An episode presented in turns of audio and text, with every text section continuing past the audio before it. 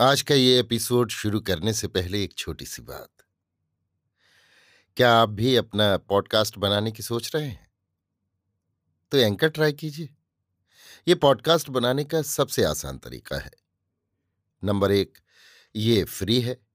Number दो, इसमें कई सारे ऐसे टूल्स हैं जो आपको अपने फ़ोन और कंप्यूटर पर रिकॉर्ड और एडिट करने की फैसिलिटी देते हैं।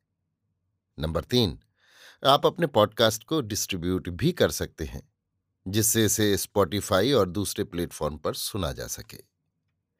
तो डाउनलोड कीजिए फ्री एंकर ऐप या विज़िट कीजिए एंकर डॉट एफ़ पर अपना पॉडकास्ट स्टार्ट करने के लिए। ये तो थी एक छोटी सी जानकारी, और अब शुरू करते हैं एपिसोड का सिलसिला। तो आज के एपिसोड में। लीजिए सुनिए। आचार्य चतुर्सेन शास्त्री के लिखे उपन्यास, वयम रक्षा माह का भाग 104 हर्ष विषाद, मेरी, यानी समीर गोस्वामी की आवाज़ में। शर्विद्ध राम लक्ष्मण को निष्पन्द, निश्चेष्ट, मृतवत रणभूमि में निपतित देख वानरेंद्र सुग्रीव भय और शोक से भर गया। दोनों नर शार्दूलों के अंगोपांग बाणों से छिदे पड़े थे। वे अत्यंत मंद वेग से धीरे धीरे श्वास ले रहे थे। वानरेंद्र सुग्रीव को भयभीत वाष्पलोचन, दीन क्रोध से व्याकुल देख राक्षसमणि विभीषण ने कहा, अलम त्रासेन सुग्रीव, निग्रहताम वाष्पवेग ए तो महाबली महात्मानो मूर्छितो हिनाम।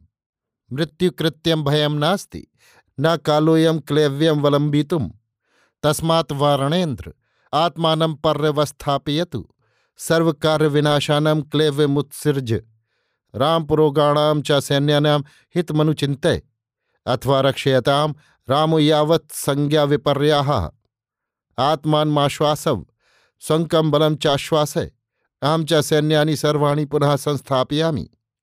इस प्रकार सुग्रीव को आश्वासन दे गदापाणी विभीषण द्रुत गति से सेना में घूम फिर कर वानरों को प्रबोध देने और वानर सैन्य को व्यवस्थित करने लगे।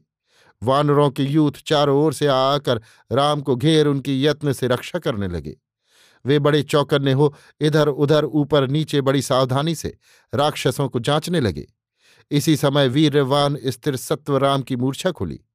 उन्होंने पास ही भूमि पर निष्पन्द, निश्चल, बाण, विद्ध, रक्त, प्लुत, लक्ष्मण को पड़े देखकर कातर होकर कहा, अब सीता को लेकर और जीवित रहकर मैं क्या करूँगा?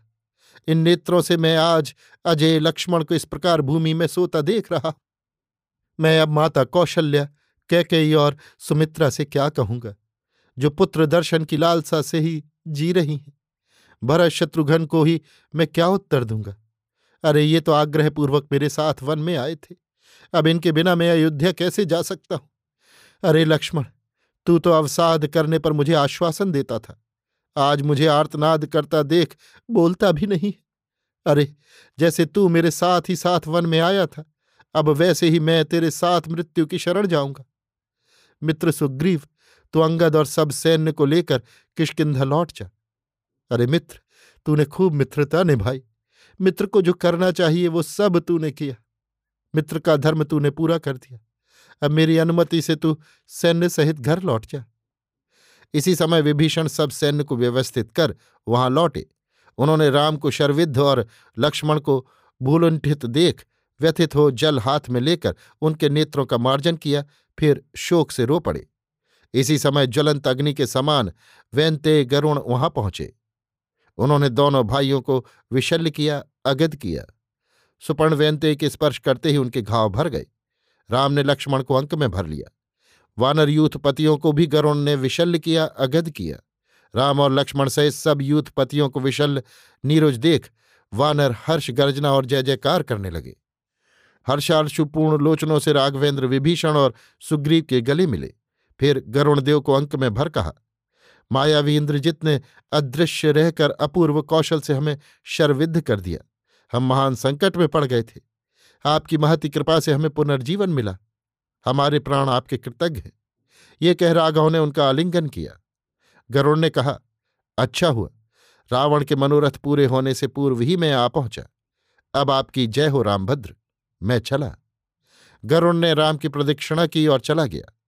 रामकटक में इसी क्षण दुंदुभी बज उठी। वानरों के जयनाद से लंकापति जड़ हो गए।